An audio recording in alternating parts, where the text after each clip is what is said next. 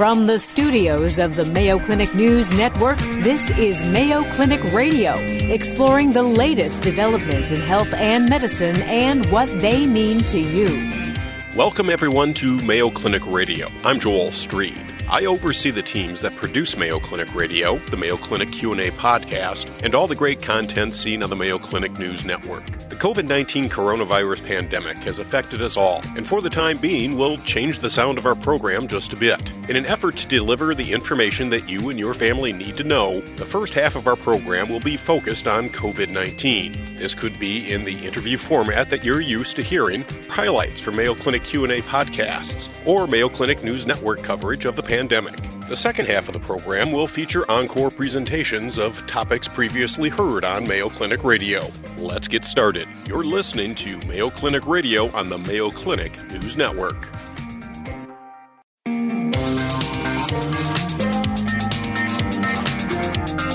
Welcome to Mayo Clinic Radio. I'm Dr. Halena Gazelka. Well, today it's time for another update on COVID 19, and here with us, as always, is our COVID 19 star, Dr. Greg Poland, who's a virologist and infectious disease expert at Mayo Clinic. I just wanted to start out with a question today. I've heard the term viral shedding mm. used frequently, and I'm wondering if you can explain what that is for our lay audience. You know, what happens is that we get infected via the respiratory route, and we have these viral receptors that line our respiratory route. That's how it infects our cells that's an ongoing process. And while that's happening people can speak cough you know what, whatever and that virus be shed and expelled out which is how the next person or persons get infected. Um, that usually doesn't go on for more than a couple of weeks uh, or, or at best. But for some people it looks like they are shedding virus longer. Now the tough part here is we don't actually culture the virus. So I can't tell you that they're shedding virus. What I can say is that the, the uh, genetic components of the virus is what we test for, and that's what we're actually detecting. So we have to be a little careful when people say, well, I'm shedding the virus for uh, months. Uh, we don't have any proof of that at this point. We just know that they test positive for those genetic components. So that could be old disintegrated virus, for example. So universal precautions, good hand washing. Absolutely. Yes. What do we know about asymptomatic COVID 19 cases and why they occur? I know you're always good for a little update on the medical literature. Yeah, well, you know, this is this is something that we're really keeping a close eye on. Um, you know, it, it's apparent that when you look at the whole population, the majority of infections are asymptomatic or pre-symptomatic. Most of them will go on to develop symptoms. For younger, robust people, they may not even realize it unless you very closely question them. You know what? I, I did feel kind of fluish over the weekend, is what they'll say. Or I, I, had a headache, and normally I don't have headaches, or lost my sense of smell, or whatever it would be it's the it's the older people and by older i mean 30 40 etc that start having more symptoms. Past 50 they're the ones that start getting severe disease and hospitalization and deaths. But it can happen to any age person. And i think that's been one of the difficulties in people understanding the seriousness of this. Just because you're asymptomatic doesn't mean it's a benign disease.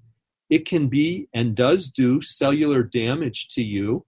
It can affect your brain, your heart, your lungs, virtually every organ, and you may not know that. And you have the potential of spreading it to other people who may have more severe disease. So, you know, I, I think ultimately what it takes to know is testing at a level that we don't currently do. So the ideal thing would be to take a large group of people and test them very regularly. Now, that's being done, for example, in professional athletes, but I'm talking about in older people and working people who are not as heavily sequestered from others. And those are the sorts of studies that need to be done to determine how long are we seeing um, people uh, infected and and how long from the uh, time of infection to asymptomatic to pre-symptomatic to symptomatic in different age groups because it's apparent it does vary by by age and underlying medical condition what you said about the difference in how it might affect one individual versus another reminds me a little bit of um, like the common cold or upper respiratory yeah. infection during the winter. I'll be certain that members of the household that we're all passing the same bug around, but I may have it for seven days and you know my husband only for 12 or vice versa. Yeah. Well, you know, it's interesting that you say that because um, like coronavirus, influenza virus is something that tends to affect males more severely. In fact, in general, that's true for respiratory pathogens. Uh, that while the while women actually, the latest studies show that women actually acquire the infection more often, but men are the ones that are more often having severe illness, hospitalization, and death. In fact, the mortality rate about 70% higher compared to women. Um, the other thing that I'm certain we're, we're going to see, because it's been true in every vaccine that I've tested, is that women will develop better antibody responses than men. Uh, my, my wife has suggested a reason, but it's not a scientific one. So, um, what is the latest, Greg, about the possibility of reinfection? And are people now getting COVID a second time? You know, that's a that's a really tough question. You're, you're asking the ones that are right on the cusp of our current knowledge. I, I think I, I will come out saying this: reinfection is going to happen. Whether it has happened so far is unsure. Re, so when you look at antibody levels, the half life for uh, uh, COVID 19 antibodies is right at about 70 days. So by 70 days, half the antibody level has has been lost. That's pretty typical for, for most every virus, so that's not too surprising. What is surprising is that that exponential decline appears to continue for some time before leveling out. What we don't know is what level of antibody keeps you protected. Once we understand uh, what's called a correlate of protection like that, it'll make vaccine development and following the science of this easier. Right now, even after somebody recovers from COVID, I tell them, I don't know that you're protected and I don't know for how long. So at some point, people likely will have a low enough antibody level, if that's the marker, that they could get reinfected. Now, we're hearing case reports already uh, in the popular media, even in the medical literature, of somebody who you know, had symptoms, was infected. All the testing showed they had COVID 19. Symptoms resolved. They got better. Tests turned negative, and then the test positive again. Well, did they get exposed and we happened to test them on that day? Or is this evidence of a reinfection? Honestly, we don't know yet.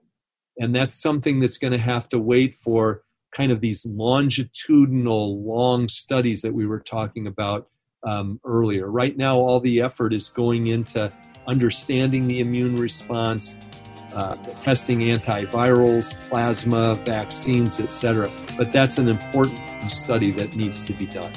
The COVID 19 virus creates symptoms that are similar to those you'd have with the flu fever, sore throat and dry cough, shortness of breath, fatigue, body pain, especially in the back and shoulders, and possible nausea and diarrhea. If you get these types of symptoms, stay home and call your healthcare provider for information about what to do next. Mayo Clinic Radio returns right after this.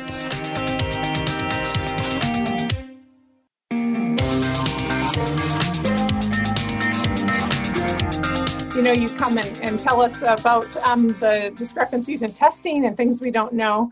And then every week we're going to ask you if we have um, a cure yet, or if yeah. we have a preventative.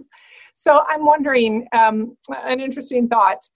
Is there a possibility that any older vaccines that have been developed for, for other diseases, such as tuberculosis, mm. which is a bacteria, or um, polio, which is another virus, that they could be helpful in um, finding a vaccine that will work for COVID nineteen? Yeah, this is a this is an interesting question because there have been a number of retrospective observational studies that have suggested, as you said, BCG, polio, MMR vaccine are in some way protective.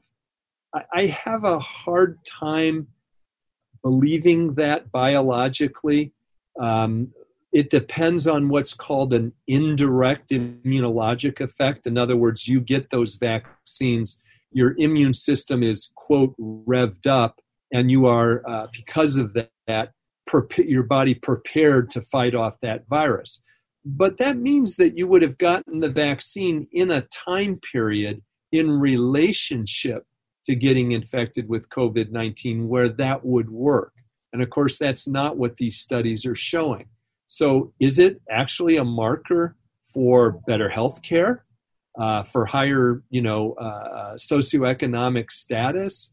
Is it a marker for uh, an immune system that can respond well uh, to viruses? We just don't know yet. These studies are happening now. Um, in fact, one is happening at Mayo where they're looking back at uh, MMR vaccine to determine is there a differential in who gets infected.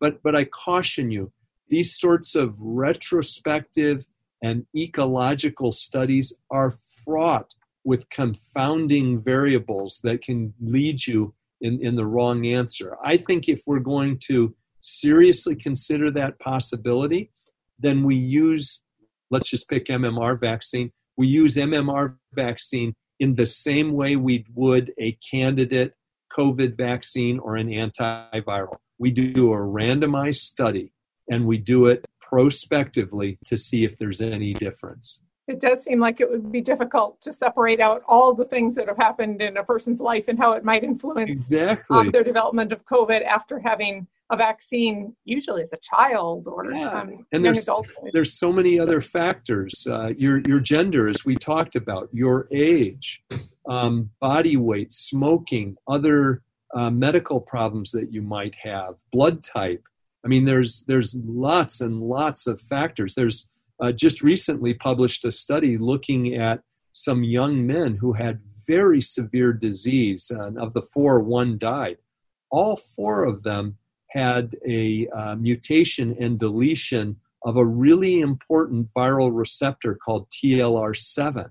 So, so it is apparent, and, and we're, we're seeing case studies now where many family members, related family members, will have severe disease or hospitalization and death. Those are almost certainly genetic markers that are accounting for that susceptibility. We've learned so much, but there's so much that we don't know yet. It's yes, really interesting. right. All right, I've got another fascinating question for you. We've been hearing for a long time that losing one's sense of smell can be an indicator that um, COVID, that we are infected with COVID or that the patient has developed COVID.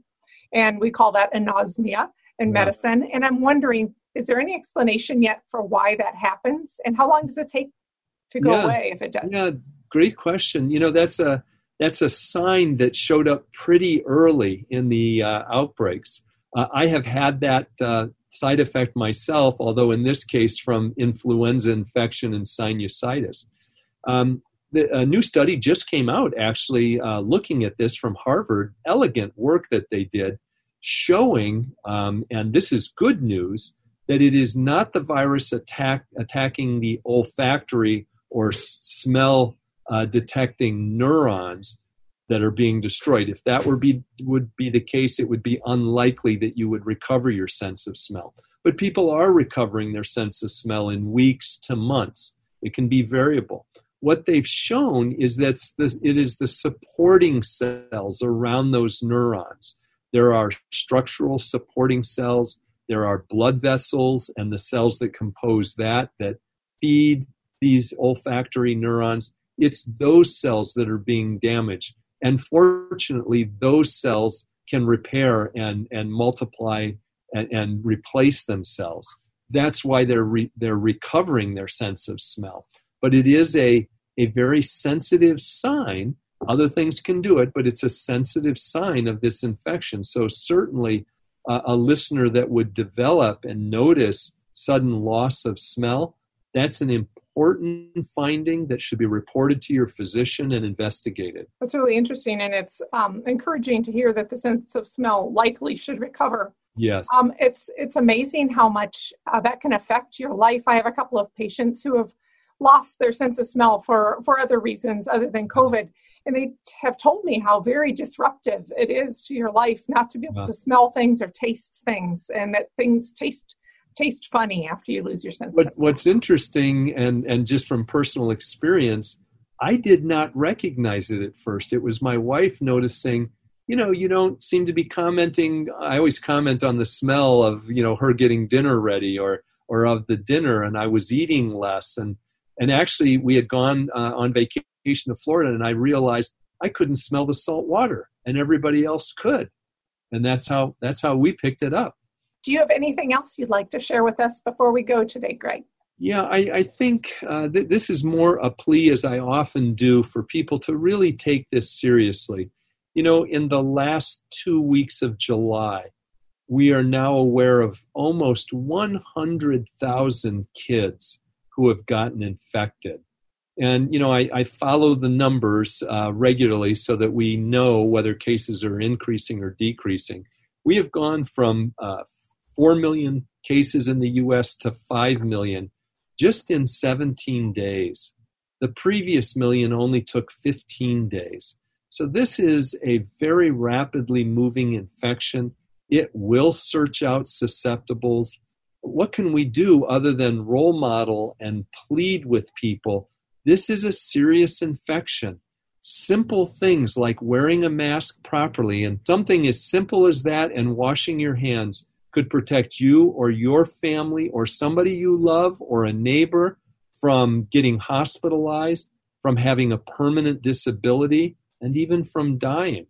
So, this is really important. Then there's the routine part of life. We want our kids to go to school, we want to go to work. We can't do that very effectively uh, when, when there's this much uh, of the pandemic still around. And you know, unbelievably, we still hear of these very large public gatherings, for example, where people aren't wearing masks, or states where there's no mask mandate.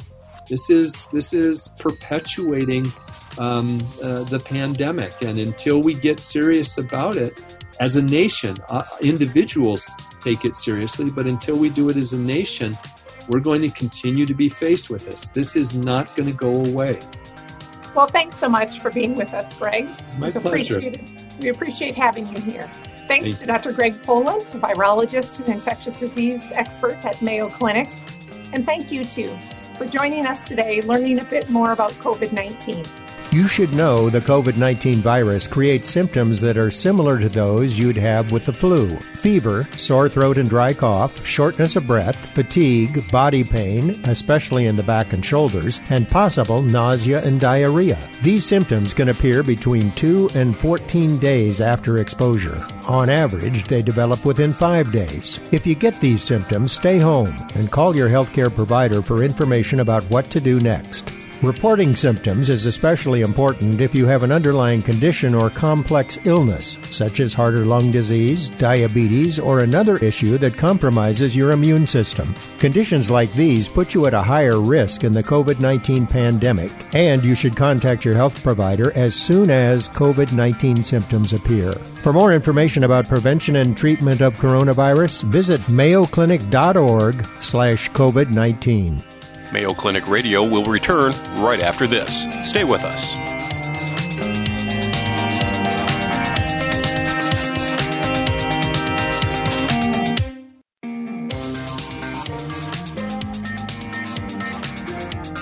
Welcome to Mayo Clinic Radio. I'm Dr. Halena Gazelka. Thanks for joining us today. During the COVID 19 pandemic, many of us have found ourselves at home and teleworking. And unfortunately, there doesn't seem to be an end in sight to this right now. As the physical boundaries between work and home blur, what happens to our work life balance? We're lucky today because here to discuss this with us today is the Director of Integrative Health and Wellness at the Mayo Clinic in Florida, Dr. Adam Perlman. Thanks for being here today, Adam. Oh, it's my pleasure. Many people are working from home now, and it feels like we're living at work sometimes Why is work life balance important? Let me say something a little controversial. I'm going to say work life balance is not important, but work life integration is. saying this a little bit tongue in cheek. I, I think it's been out there now in the literature, this concept of work life integration, and that's always resonated a little bit more with me. And part of the argument is that balance implies this sort of 50 50. And even prior to this moment, you know, most of us weren't typically working 50% of the time and then have, being with our family or our home lives 50% of the time. And increasingly, prior to this moment, there was this integration. Uh, sometimes uh, a challenging integration where work tend to sort of invade our home and private time with you know constantly being connected to the various devices and what have you i think it's been an interesting moment with so many more people working from home as you've commented on that that's really i think sort of um, accelerated this concept of work life integration and i would imagine for certain people in negative ways and for some people in very positive ways. So it kind of depends on what your home environment is like, uh, I would imagine. You know, are you in a relationship with people at home that is functional and healthy and or has there been a great deal of friction and how do you sort of find that right level of needing to maintain your work particularly if you're working from home needing to maintain or wanting to maintain the other relationships in your life and and find that kind of balance that we could use as a word but ultimately it's not a 50-50 it's how do we effectively integrate? And why is it so important to answer your question is because of all the things that happen when we don't do that effectively. Um, you know we begin to first and foremost often sacrifice ourselves or self-care i love the term that you used um, integrative uh, because often I've been asked, you know, as a mom and as a wife, well, do you have work life balance and, and how do you maintain that? And I've often thought, not really. Um, work goes home with me at night. I'm married to another physician. We're busy. Uh, responsibilities outside of work, but related to work. So I like that term. I think that that's very useful. What tips do you have then for how people can separate their work time and then their personal time? and I've heard different things. It's funny, even yesterday from two different patients. One described how um, it's been really nice because her husband hasn't been traveling, right? But then she also described that she works from home typically. She's not used to having to sort of balance kind of her work during the day with her husband being around and them talking and being in relationship. And one of the things that, that she had described that I think is really important is is to create space potentially if we are working from home, right? I mean, create space. She was literally talking about she has her office space that she really tries to sort of designate for work related activities and then she wanted to start to do a little more meditation in her case and but she didn't want to do it in the office so she was looking to create a separate space so she could literally physically keep a difference a distance between sort of what is work related and is what is more around her and, and her home life. I think one of the things that is critically important in this moment and at any time, but is to really be able to keep a routine. You might have gotten up in the morning and maybe you went to the gym first thing and showered and went to work, and it's easy to now you get up and you start working. Uh, and so, how do we sort of create a routine that that uh, that allows us to know sort of when work begins, when we can sort of integrate activities that are important to us and and find that right sort of mix and right integration uh, of, of uh, all that we want to do in our home and personal lives as well as our work lives. So the routine can be really critical to that.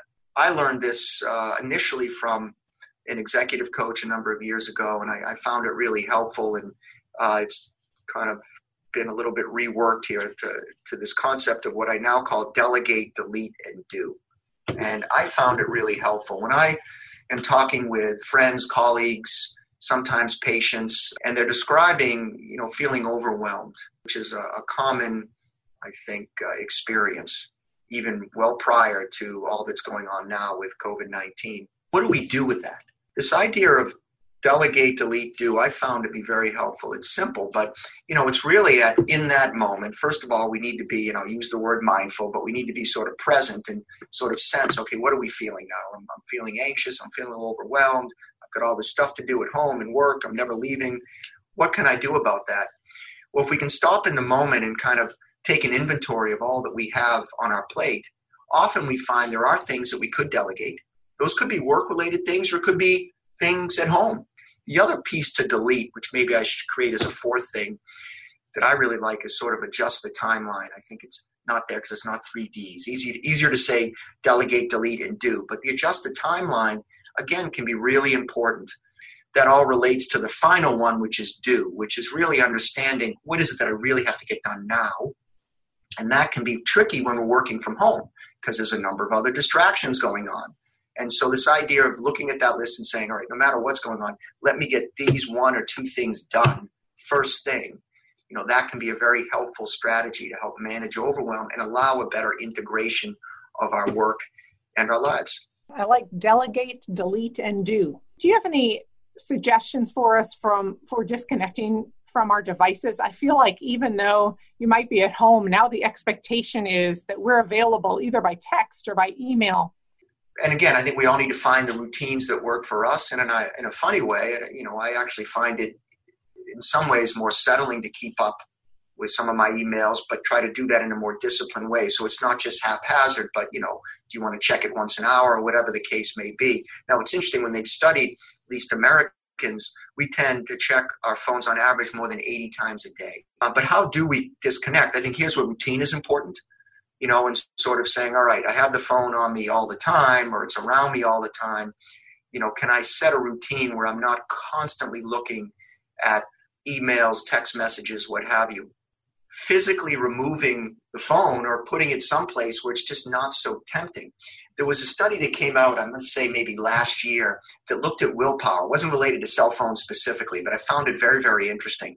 And it was sort of like, well, they were trying to figure out, you know, these people that are able to have all this willpower and, you know, are able to go to the gym every morning or they don't hit the snooze button or whatever the case may be, or they're able to follow a, a diet and, and what is it about them.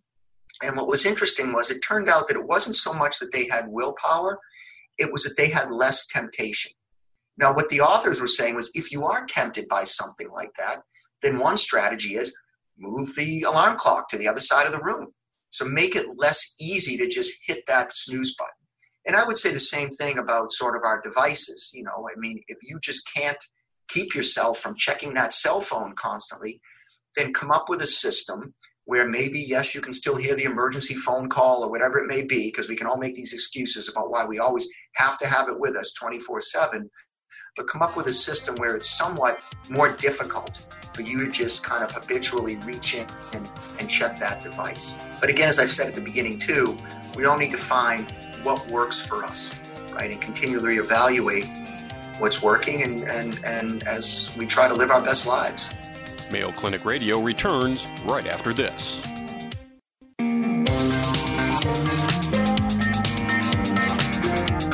You know, the, the COVID 19 pandemic has complicated things even more because people are working from home, but we're also supposed to social distance. And so it's it's more difficult for people to stay connected to their loved ones and their friends. And do you have any suggestions um, during this time when we're um, distancing for for that? You know, I, I actually am interested in how we can enhance the experience of connecting using technology. It, it can never replace the face to face connection. We here at Mayo have, um, you know, a, a, the integrative program have a, a woman who does mind body stress consultation, mind body consultations. At her request, we've moved almost all of her interactions to virtual because she doesn't mind seeing people in person, but she really can't read people's faces when they're wearing masks. And so it's been so hard for her to interact. But at least, of course, with a camera, you can take the mask off and she gets a better sense of sort of how they're responding to the kind of things that, that she's talking about with them and the kind of things that she's offering. What I've tried to focus on and have encouraged others to do is, is more frequent touch points you know, brief calls, maybe using FaceTime, doing things like this, helping relatives that may be less comfortable with this kind of technology to get more comfortable with it. You know, making really setting an intention to connect. Prior to COVID, though, I was already implementing this thing where I thought, all right, you know, I want to stay in touch with my folks, my children. So I connected sort of calling someone with my ride home. You know, I have about a 15 minute ride home, and I just sort of now, if I needed to, I could have put a little slip or a reminder in my car to say, call somebody. But I pretty much kind of remember now when I get in the car, just, you know, take those 10 minutes or so, rotate through the kids, give your folks a call, you know, those kind of things as, as one of the things that I've done. Of course, I call people at other times, but, you know, I'm just kind of making the point that sometimes we can connect sort of habits as a way to, to sort of make sure that we're implementing those things that we want to do in our lives. And certainly staying connected is so important. One of the things I often like to, to, to talk about is the idea of loneliness. And of course, loneliness has become a real problem for many people. It was a, it was really an epidemic prior to COVID nineteen, with about forty percent of Americans, you know, feeling lonely on a fairly regular basis. And loneliness, this is what blows me away. Loneliness is equivalent to smoking 15 cigarettes a day as it relates to, to your health. And I think we need to do our best to make sure that we, in any way possible, you know, connect with, with those around us, even if it has to, in this moment, be, you know, a little more reliance on technology than we would like. I know that I have enjoyed Zoom meetings more than the phone meetings where we used to just call in that we would have at Mayo.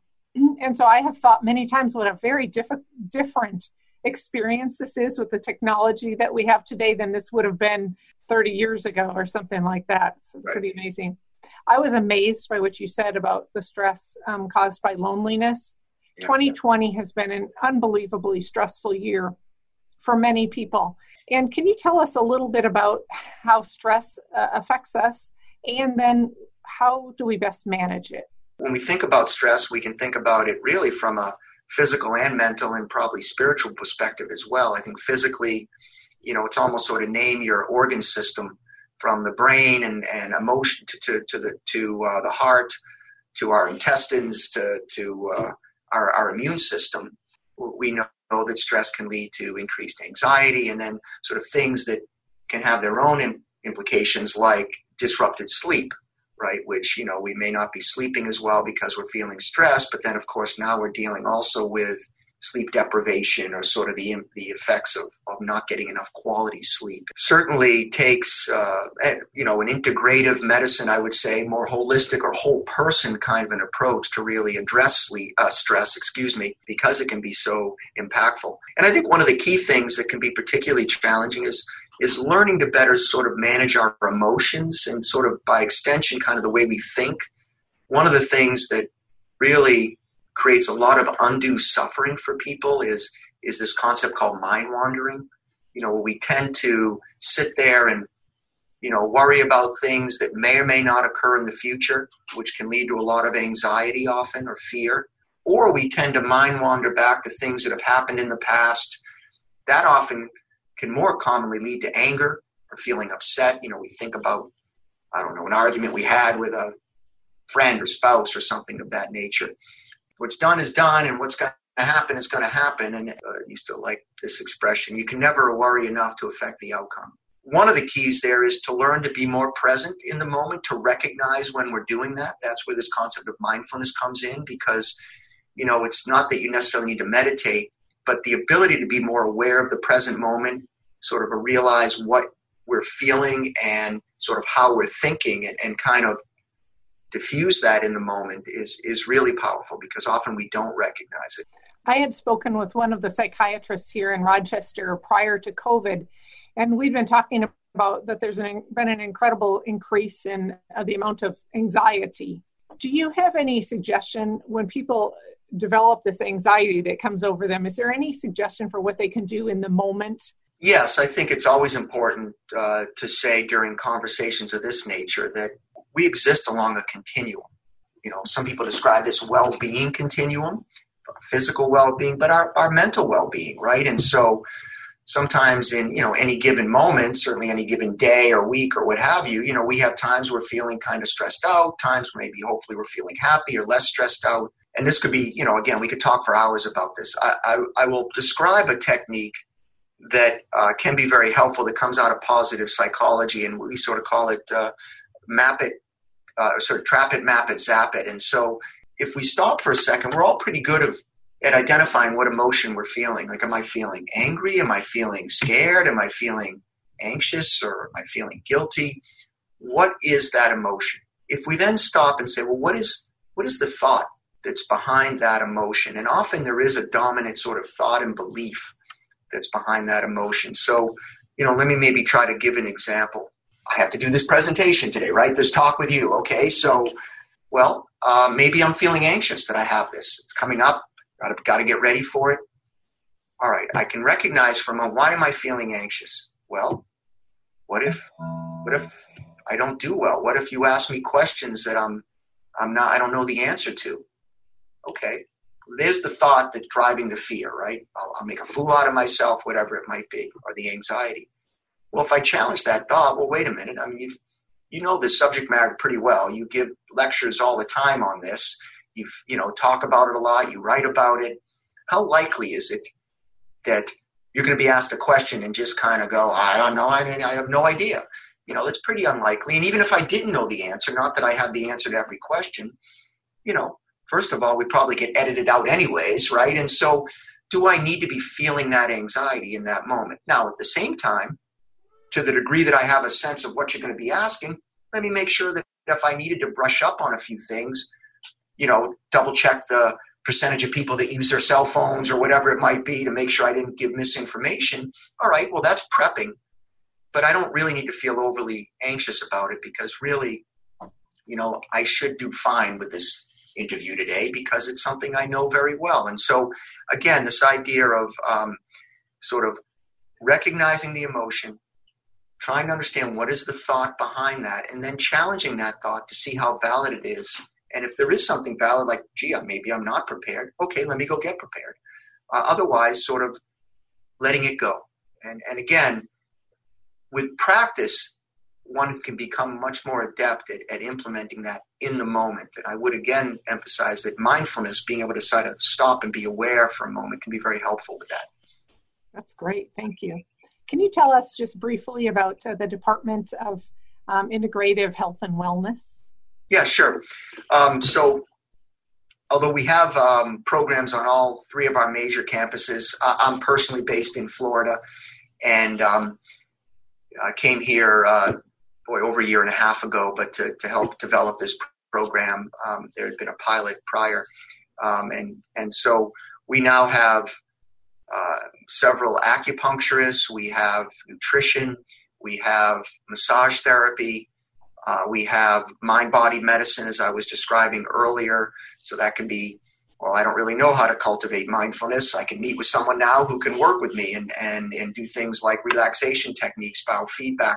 And the other thing that I'm particularly excited about is that we now have health coaches um, that, that can work with people even again telephonically. And the reason that was so important for me to implement here is that, as you've already heard me say, I mean, so much of what we need to do to be resilient in this moment, and not only just be resilient, but really grow from this moment, involves our behaviors and and and things that we do have a level of control over. But that can be so difficult for people. So the the health coach is someone who can really help people not to give them a plan not to tell them do two more push-ups. That's not what we're talking about here. It's really about helping them to think through a plan that they're willing to engage in and really understand why it's important to them and work through barriers and things of that nature. So we've just started that uh, now just a month or a couple of months ago um, because we really wanted to help people to be able to make lifestyle changes that are sustainable for them. So, and of course, I see patients as well. So there's physician consultations as well. And we look